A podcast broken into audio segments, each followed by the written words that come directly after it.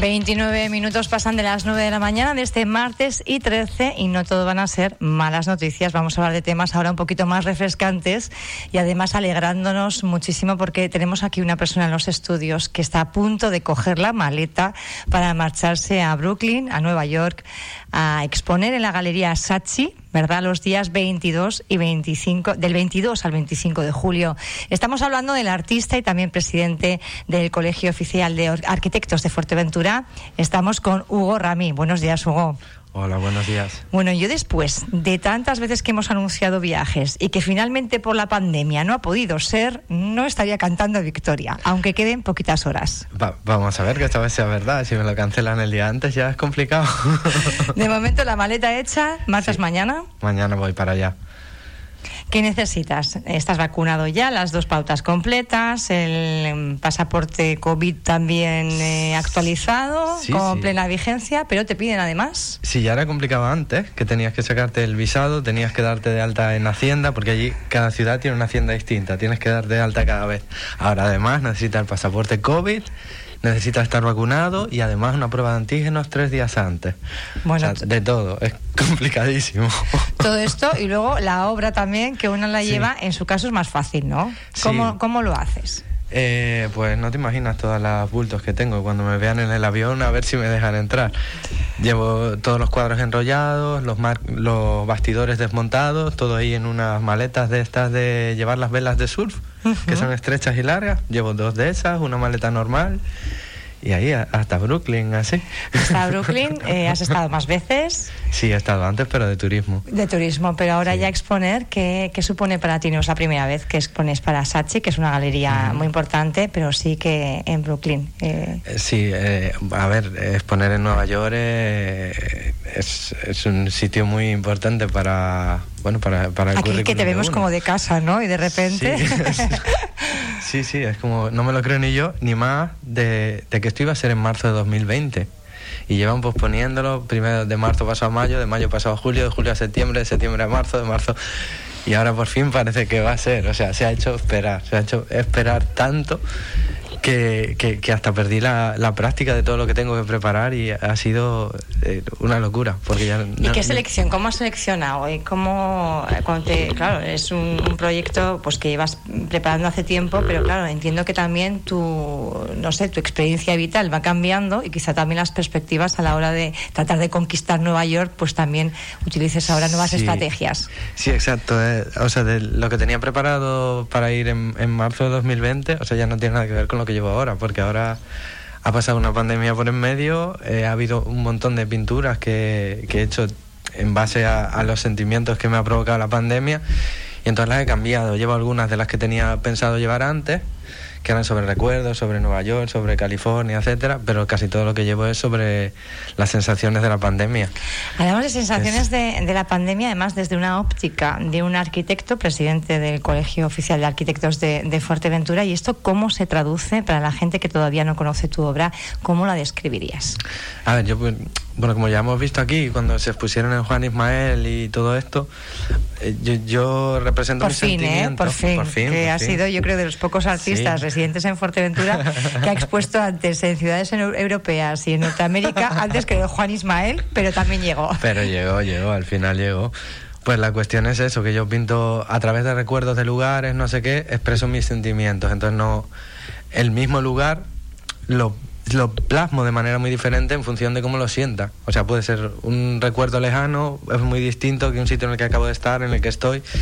Y en la pandemia lo que ocurrió es ver todos aquellos sitios que yo ya conocía, de repente vacíos, sin gente, sin coches. Mm, no, me generaba una sensación que al final eh, saqué una serie de pinturas, de, de 15 pinturas. Sin acción humana, ¿no? El paisaje sin la acción, humana. Sin acción humana.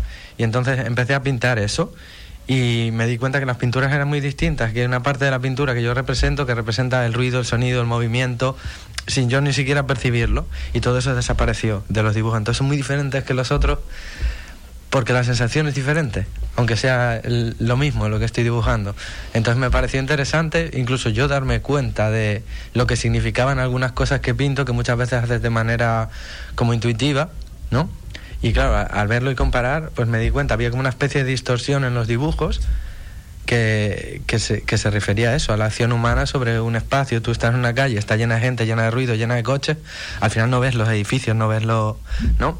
Y entonces desapareció. Y son como dibujos muy sin distorsión, mucho más limpios, no sé, es, es, una diferencia que me parece interesante y entonces por eso me parece interesante llevar algunos de los anteriores y los nuevos. El contraste. ¿no? Para, para que se vea el, la, la, diferencia y a mí me transmite una sensación muy diferente. Y a claro. nivel vital, ¿qué lectura sacarías? ¿Cuál es el mensaje a extraer? A extraer de, de todo esto que hemos vivido.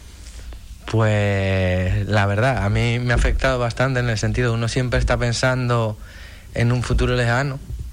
Y todo este año me ha enseñado a decir, hay presente, tenemos que estar ¿no? hoy. Solo hay presente ahora, exacto, no hoy, ahora. Exacto, porque mañana a lo mejor no estamos aquí, nadie nos esperábamos esto y toda la gente que se ha ido, ¿no? Sí. Es como... Sí, yo creo que eh, casi todos hemos reflexionado en torno a eso. Además, sí, presente, sí. El, el, nombre de la palabra regalo, ¿no? El presente es exacto, el regalo exacto. y muchas veces se nos olvida, estamos más pues para adelante o para atrás. En tu caso estás ahora, no tienes la maleta todavía. Ahí estamos. Hugo, hay otra parte también eh, en relación a lo que es eh, el mundo de los artistas que ha sido, bueno, pues conociendo poco a poco, que es al final, bueno, uno expone para llegar a un público, pero hay que monetizar también todo esto. Uh -huh. Es eh, quizá la parte más, más complicada, sobre todo, bueno, pues a, para alguien que empezó así un poquito casi, no te digo al tuntum, porque siempre ha estado ahí, pero hasta que alguien te animó, pues tampoco diste ese paso y te atreviste, ¿no? A, bueno, a intentarlo y a soñar. Pues sí, es... Eh bueno, tú sabes que empezó todo como una broma, luego me seleccionaron para ir a Los Ángeles y a partir de ahí se volvió todo eh, que, pues como una locura de un sitio y otro que me, y que me empiezan a llamar. Y ahora me parece interesante porque es la...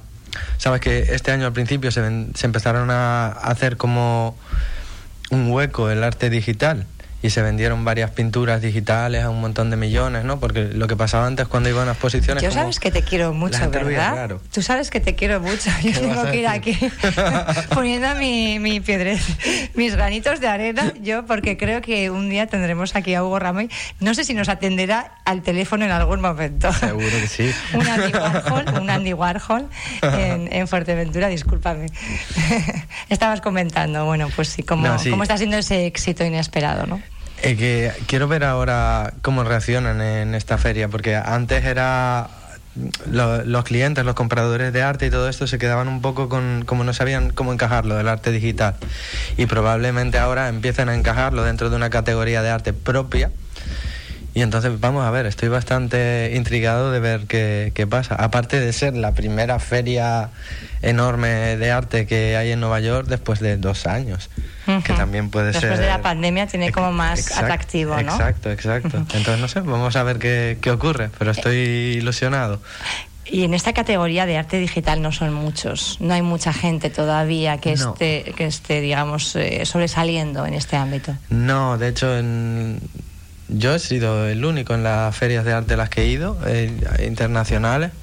A ver ahora si hay alguno más. O sea que estás creando tendencia. Eh... Sí, estoy como en una nueva parte de arte que está creando categoría propia ahora, ahora mismo.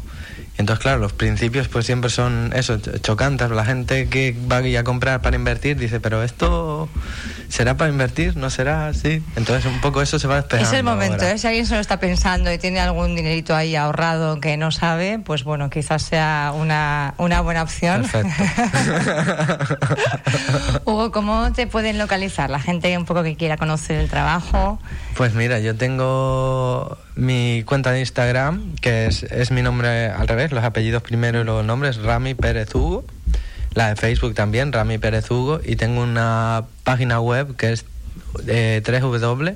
Hugo Rami My Brain, como mi... Mi cerebro, ¿no? Exactamente, mi... pero todo junto seguido, punto com. Y ahí pueden ver lo, lo, que quieran. Ahí tengo todas mis pinturas, las después voy poniendo las exposiciones a las que he ido, a las que voy a ir. Incluso están entrevistas que he tenido aquí contigo colgadas en la página web. Se lo agradecemos siempre. Hay que ir aportando poquito a poquito. Hugo, a mí es un placer. Eh, a mí me encantará si, si mañana me dices, bueno, ya estoy saliendo y ya el viernes creo que ya partes de allí. Madrid hacia, hacia Estados Unidos, ¿verdad? Sí.